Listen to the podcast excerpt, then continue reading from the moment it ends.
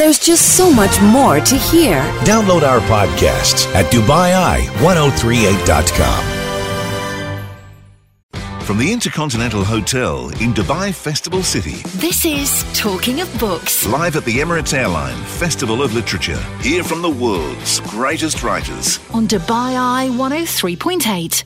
Hello, hello, hello. We are broadcasting live from the festival. Yes, we are. It is wonderful to be here with you. We are talking to some incredible adventurers, writers, and illustrators on the show today.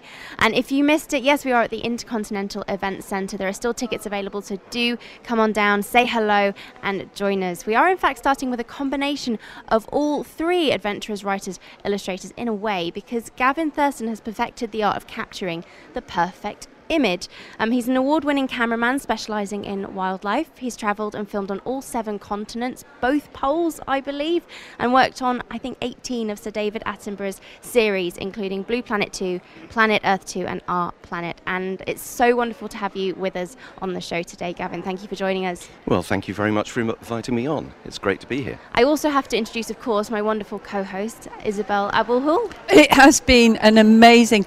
Um, we plan this. I mean, more than a year's worth of planning goes into the festival every year.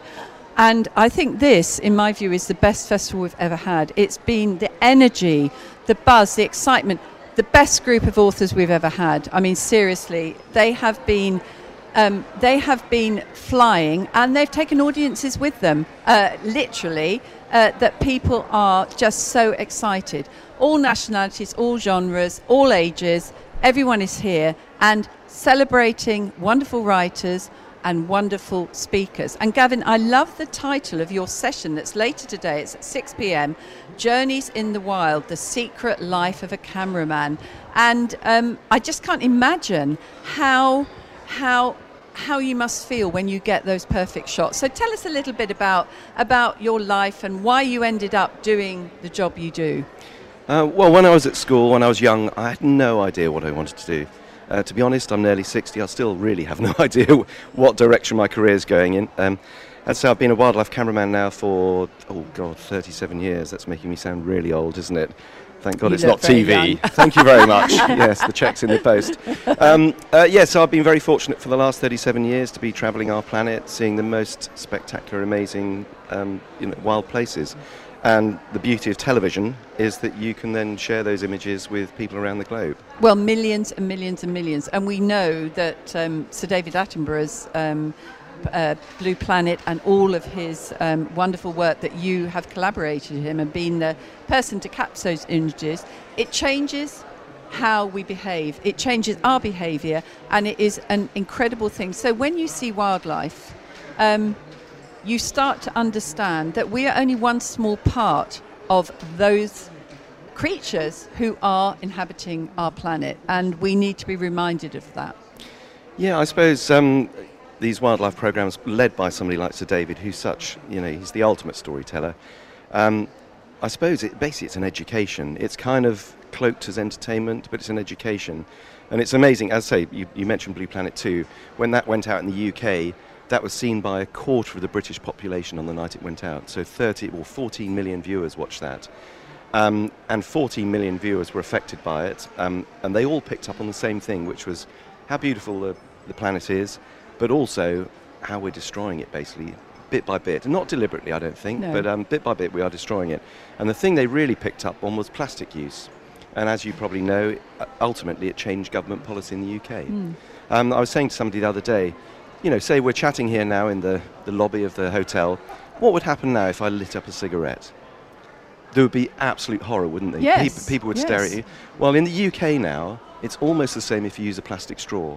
If you're in a cafe and you use a plastic straw, you'll get people sort of glaring Mm. at you and tutting and so on, particularly the younger generation. And that, I think, Blue Planet 2 was just the kind of the final catalyst that really made yes. people realise. Yeah, I totally agree. So, no, We so it's a very became- powerful We became a plastic-free festival two years ago.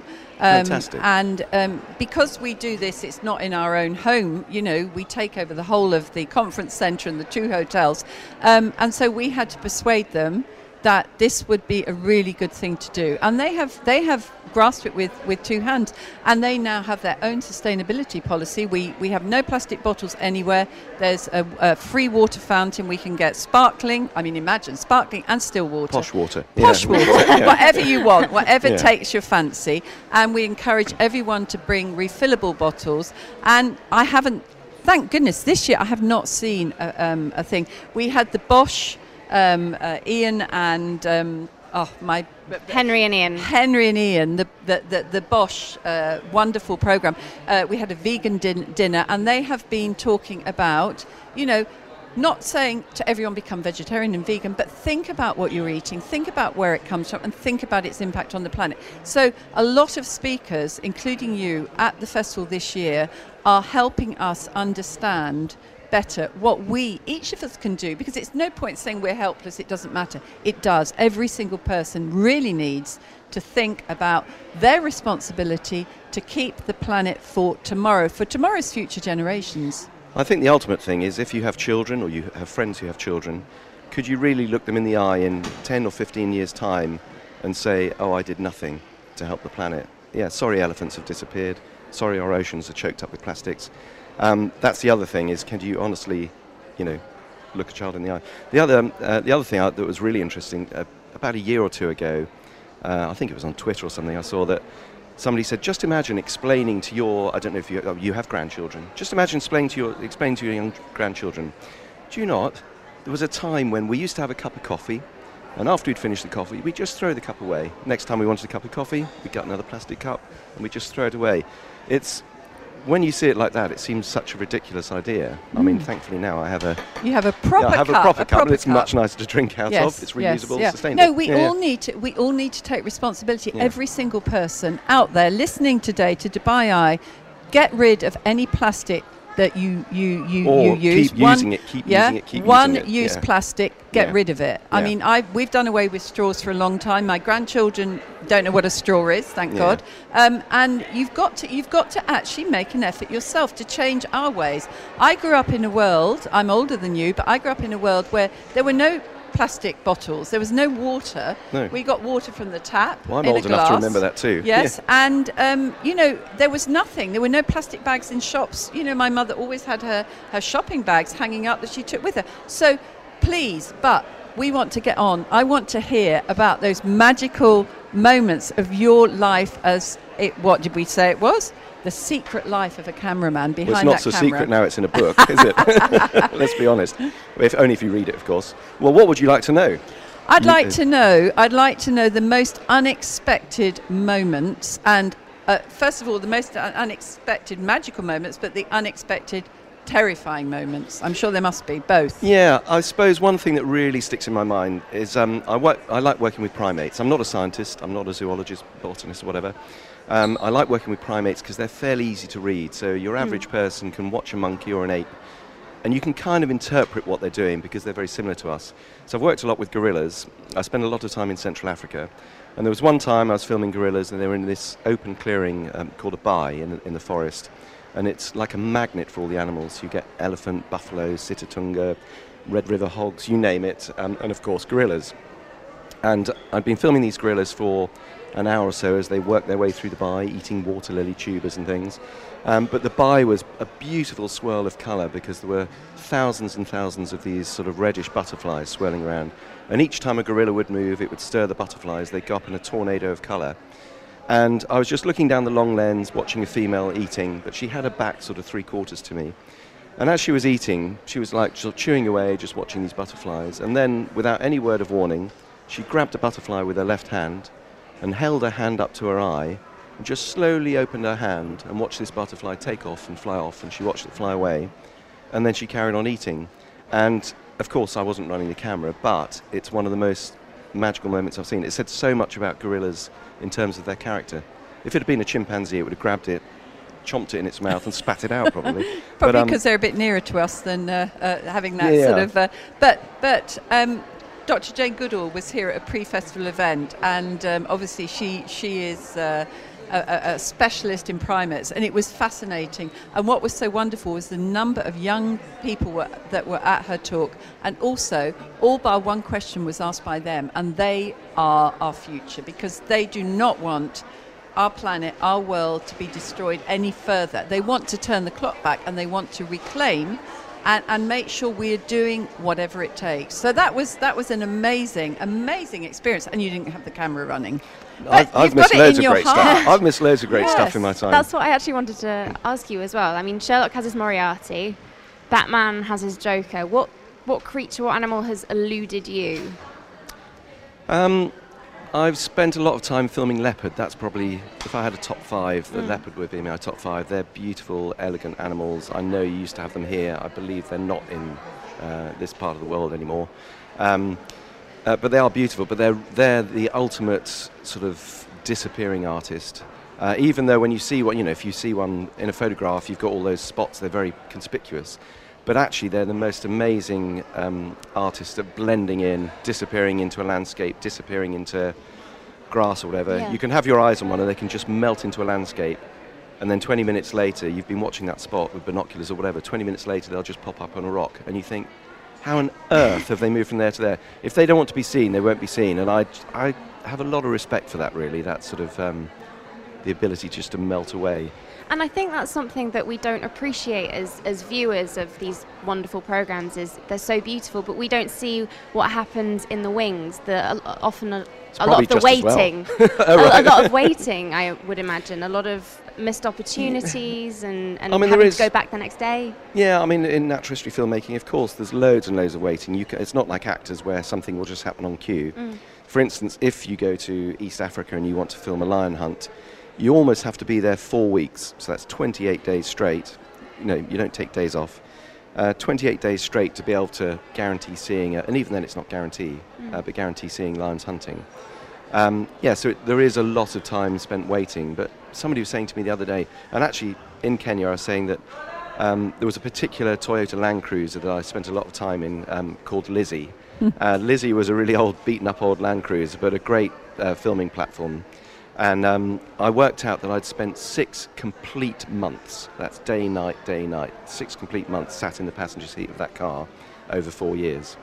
And somebody said, Oh my God, how on earth can you spend so much time sitting in one chair? And I said, Oh, what do you do for a living? He said, oh, I'm an accountant. I said, So you sit in the same chair eight hours a day, five days a week, four weeks a month, And you're whatever. judging me. Yeah, and you're judging me. So, you know, add up how many hours you've spent in that chair. But I've, I've got the most amazing view from my office window, and it changes depending on which country and, and which habitat I'm in. I was going to say, so we've talked about Africa and, and the beautiful wildlife.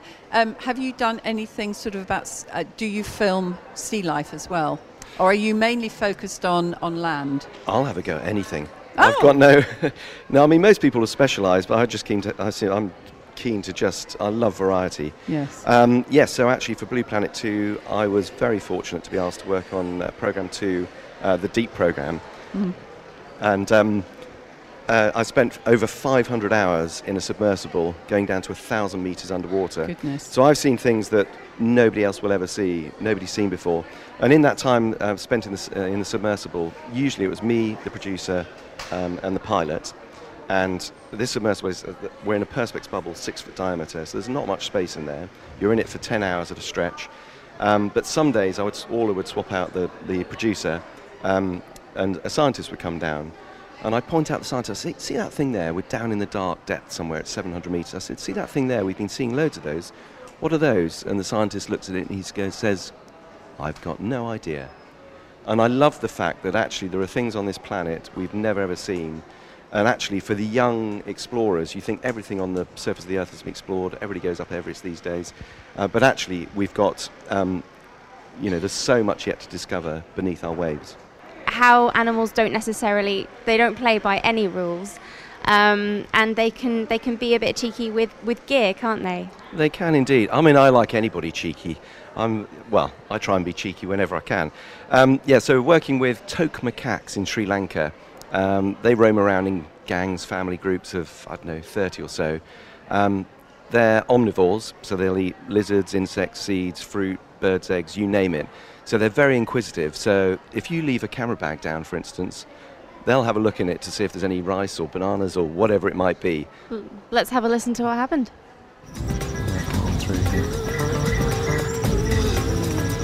Try and line up for that. Hey, hey, hey, hey! Cheeky monkeys! Thank goodness the hire company didn't see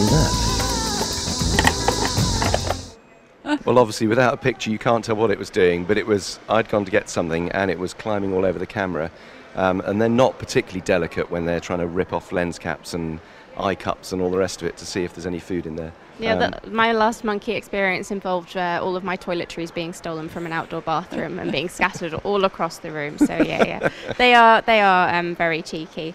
Um, so has this has this always been something that you that you wanted to do? When was the kind of turning point? That I, I read I read your book. There is a, there is a oh, thank you. That's you and my mother now. there is a, a wonderful moment with something called a box brownie, which initially, before I read the description, made me very hungry. But can you kind of explain that a little Can bit? Can I just say, I had a box brownie. It was in a little yellow, yellow. It had a. I've, st- I've probably still in the attic. So the camera sat in this lovely sort of box and was very precious. It was the most. Uh, it was the most common camera uh, back in the day. I mean, there were tens of thousands of these things. It's a literally little square box. Um, it's got a waist level viewfinder, so you don't look through the lens you're photographing. Takes a roll of um, I think 12 pictures, and it's very basic. Literally, you point at the thing you want to photograph, push the button, and then you drop the film off at the chemist or whatever. Pick it up two weeks later, and you see the results. It's not like an iPhone or something now where you snap it and straight away you can see whether you've got the shot. Um, so for me, that's what instilled a, a passion in photography because I, I had a school um, trip to um, a local zoo and the fourth picture on the roll I took was of an orca leaping out of the water. We know now orcas should not be in zoos, they should not be in swimming pools, they should be roaming free, but Yeah. that thankfully has been corrected globally. Um, but I told my mother after the day when I got home, I said, Oh, yeah, we saw elephants and giraffe and this giant fish out of the water, the orca. And of course, two weeks later, when we picked up the photographs from the chemist, I showed her and I said, There you are. You see, I told you I'd seen this giant fish thing leaping out, tapping its nose on a beach ball. And it was that, literally, it was that moment when I realized the power of photography that, I mean, if I had that photograph with me now, I've still got it at home, I can show that split second moment when I push the trigger from, God, 47 years ago. How long? And yes, it was black and white. I mean, it's it's possibly an, an, an, impossible question, but besides that photo, do you have a favourite kind of video or photo that you've taken that you're really proud of because of the amount of work that went into getting the shot? Um, for me, the sort of photographs and the, the images, the videos, and so on are more, more of a memory jogger. For me, the actual experience is way more important than the photograph. Right. Um, and as I said earlier, I told the story of um, missing the shot of the gorilla catching and looking at a butterfly and letting it go. Um, that, for me, the memory of that is way more powerful than any photograph I've taken. So, I mean, any budding photographers, any budding naturalists, don't worry about the photograph. Just get out there and actually see. I've seen so much of this world through one eye, through a camera lens, and actually, I, in a way, the camera gets in the way. I'd much rather see something with two eyes. So, the photograph, all that means you can share that moment, or the video. It's not as important as actually seeing the real things with your own eyes. Get out there and see the wildlife, experience, smell it, breathe it, If, see if, it, hear it. if we're talking about powerful photography, though, powerful photographs of yours, there is one that I've seen that involves an Elvis costume and a Komodo dragon, and I feel like our listeners and also I would like some explanation. You're going to have to stick this on your website, aren't you? Because otherwise, nobody's going to know what on earth we're talking about. um, when I was travelling, um, I, I went to the States with my wife, and we were killing some time. Went into a shop, and I saw an Elvis mask. It was a rubber Elvis mask, and I think it was six or seven dollars. So I don't know what made me buy it, but I bought this mask thinking, you know, maybe a year or two down the line, it'd be good for a fancy dress party. Anyway, that Christmas, my wife and my two boys, my two sons, uh, gave me an Elvis costume for Christmas. That sounds very elaborate, but this thing, literally, you squash it down, it's lycra. You can squash it down and fit it in the palm of two hands. So it's very lightweight, it's great for travel. Anyway, so I started traveling with the Elvis uh, mask. This is sounding really stupid now. the Elvis mask and the Elvis suit. Um, and I thought it'd be quite fun just to get photographs of Elvis in different situations. So I've got an El- a, a picture of Elvis with a, um, a Nile crocodile. I've got a picture of Elvis with two black rhino on foot. Uh, that's probably the only photograph of Elvis with two black rhino. But I was in Komodo in Indonesia, and um, somebody there had a blue guitar, and I said, excuse me, do you mind if I can borrow your blue guitar? And hence the photograph of me, or Elvis, I should say, Elvis, attacking a Komodo with a, a blue guitar. But what's quite interesting about that photograph is it's kind of symbolic of humans' dominance over wildlife. You know, the Komodo is, I don't know whether it's vulnerable or, you know, um, I mean, it's certainly pretty rare. It's only on a few islands. And, um, you know, man's decadence, dressed in a white suit, blue guitar, all that sort of nonsense, um, is kind of symbolic of man's dominance over nature, Yeah. um, even though it's got a funny side to it. Uh, Something that you've experienced is that we're actually quite small in comparison, I suppose. Um, I went to your talk the other night, Dispatches from the Wilderness, and kind of feeling dwarfed by the wilderness and the jungle around you, and, and how you had to be so careful and so attuned to your surroundings. Um, so you've had a lens hood bitten off by a Siberian tiger, I believe. That was careless. Um, you've been slapped on the back by a silverback gorilla. Also foolish of me, yeah. Um, what? How do you stay safe, and kind of why, how are you still with us? Um, as I say, I've travelled the globe. I've been from the North Pole to the South Pole. I've worked on every all seven continents. I've been on in every habitat, from the Himalayas to the deserts to the bottom of the ocean. Um, and I think that what I've learned is the most dan- the most dangerous animal on this planet is ourselves, is humans. Our own stupidity, for one, um, and you know the way we're poisoning the planet with planet uh, with you know toxins, plastics, whatever it might be. Um, there's no animal I know on this planet that will maliciously harm another animal or kill another animal, and yet you see how many people die every year at the hand of guns or at war or whatever it might be. Um, basically, humans are pretty stupid, and ultimately, humans being stupid makes us dangerous. So, there's not really any animal I'm frightened of. You know, we know about sharks attacking. You know, well, aren't sharks dangerous? They attack and kill people. Look at the statistics. Sharks kill two people a year in the whole on the whole planet. Uh, guns alone in America will kill 12,000 people. So, no, for me, I'd much rather face a charging elephant or a swimming with a shark than I would um, a human in a dodgy situation. yeah, fair enough. Can we just remind all of our listeners, Gavin Thurston, who is our star on Dubai Eye with us on Talking of Books today, his session is today, 6 p.m. at the Intercon uh, Festival City, and it's called Journeys in the Wild: The Secret Life of a Cameraman. I think that's a brilliant. Um, a brilliant uh, title because um, you're going to share secrets, obviously, lots and lots of secrets of, of being behind that lens and um, being able then to share what you have seen to a vast number of people, those special moments. And we, you know, I'm pretty much an armchair wildlife traveller. I love watching anything like that because it's so beautifully done, and you feel you can hear the sound, the sort of crystal clearness of that silence, or bird song and things like that, um, animal sounds, and you feel, you know, the rustle of leaves. It's just amazing what you do and how you share that. We don't have to travel there because what we see is a result of a huge amount of work that you do over days and weeks and months to bring those those images and share them with us and hopefully make us all realize how precious wildlife is and that wildlife needs to have the wild to be able to continue. And we need wildlife. Um, you know, we've evolved on this planet alongside wildlife, alongside nature. Um, and it's interesting, even if you live in a city. I mean, do you do you have a pet or do you have a garden? Yes. Yes. So you have a pet. Do you have a garden? Do you have house plants? Yes. Isn't it amazing? We'll make these lovely concrete homes which are comfortable to live in with air conditioning and sofas and tellies and so on. And yet we will still, most of us will bring an element of nature into our houses. We'll, uh, you know, whether it's a pet cat or dog or goldfish or a pot plant on the windowsill. Um, we all want a connection with nature. This lovely hotel we're in, if you go out on the balcony for a coffee, you'll notice they've planted it up with, um, you know, with palm trees and, you know, all sorts to bring nature so you can sit amongst nature and the myna birds and the hoopoes and so on while you're having breakfast. Um, so we need nature in our lives, and to be honest, it would be much better to have nature in the raw, you know, where it's supposed to be, rather than destroying it and having to rebuild it. Yeah. Um, so I just want to let you know that you can also you can check out the Komodo dragon photo that we were talking about um, on Dubai Eye 1038's Twitter account as well. Um, and There's we a bit of a stir going there, on. there is a bit There's of a a stir bit of going a on. stir We've been on. joined by two very official. They're either racing drivers or pilots. I can't They quite are tell. ast- astronauts. astronauts. So Okay, uh, we've pilots. got Hazza Al Mansouri and Sultan Al Neyadi, who've um, who were here a year ago.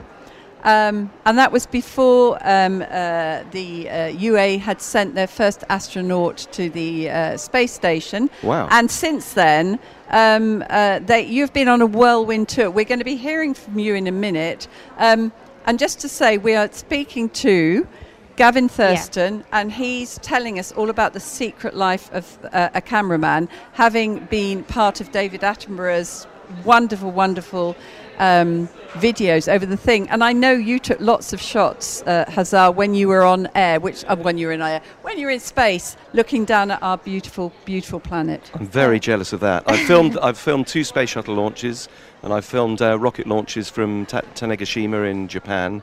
And each time I've watched those rockets hurtle into space, I've thought, my God, what would I give to be on that thing? And to see, I mean, it must be amazing. It'd be great to hear you talk about it. It must be amazing to um, to look down on our planet Earth. But also, doesn't uh, perhaps it makes you, you realise how vulnerable it is as a planet. But uh, no, it'd be great to hear what you have to say about that later. Uh, Gavin, thank you so much for joining us. Um, and though we have to say goodbye to you on the show right now, everyone listening can come and say hello at 6 pm this evening at the Literature Festival. Intercontinental Event Centre in Festival City is where everything is happening. Gavin will be speaking about his book, Journeys in the Wild The Secret Life of a Cameraman.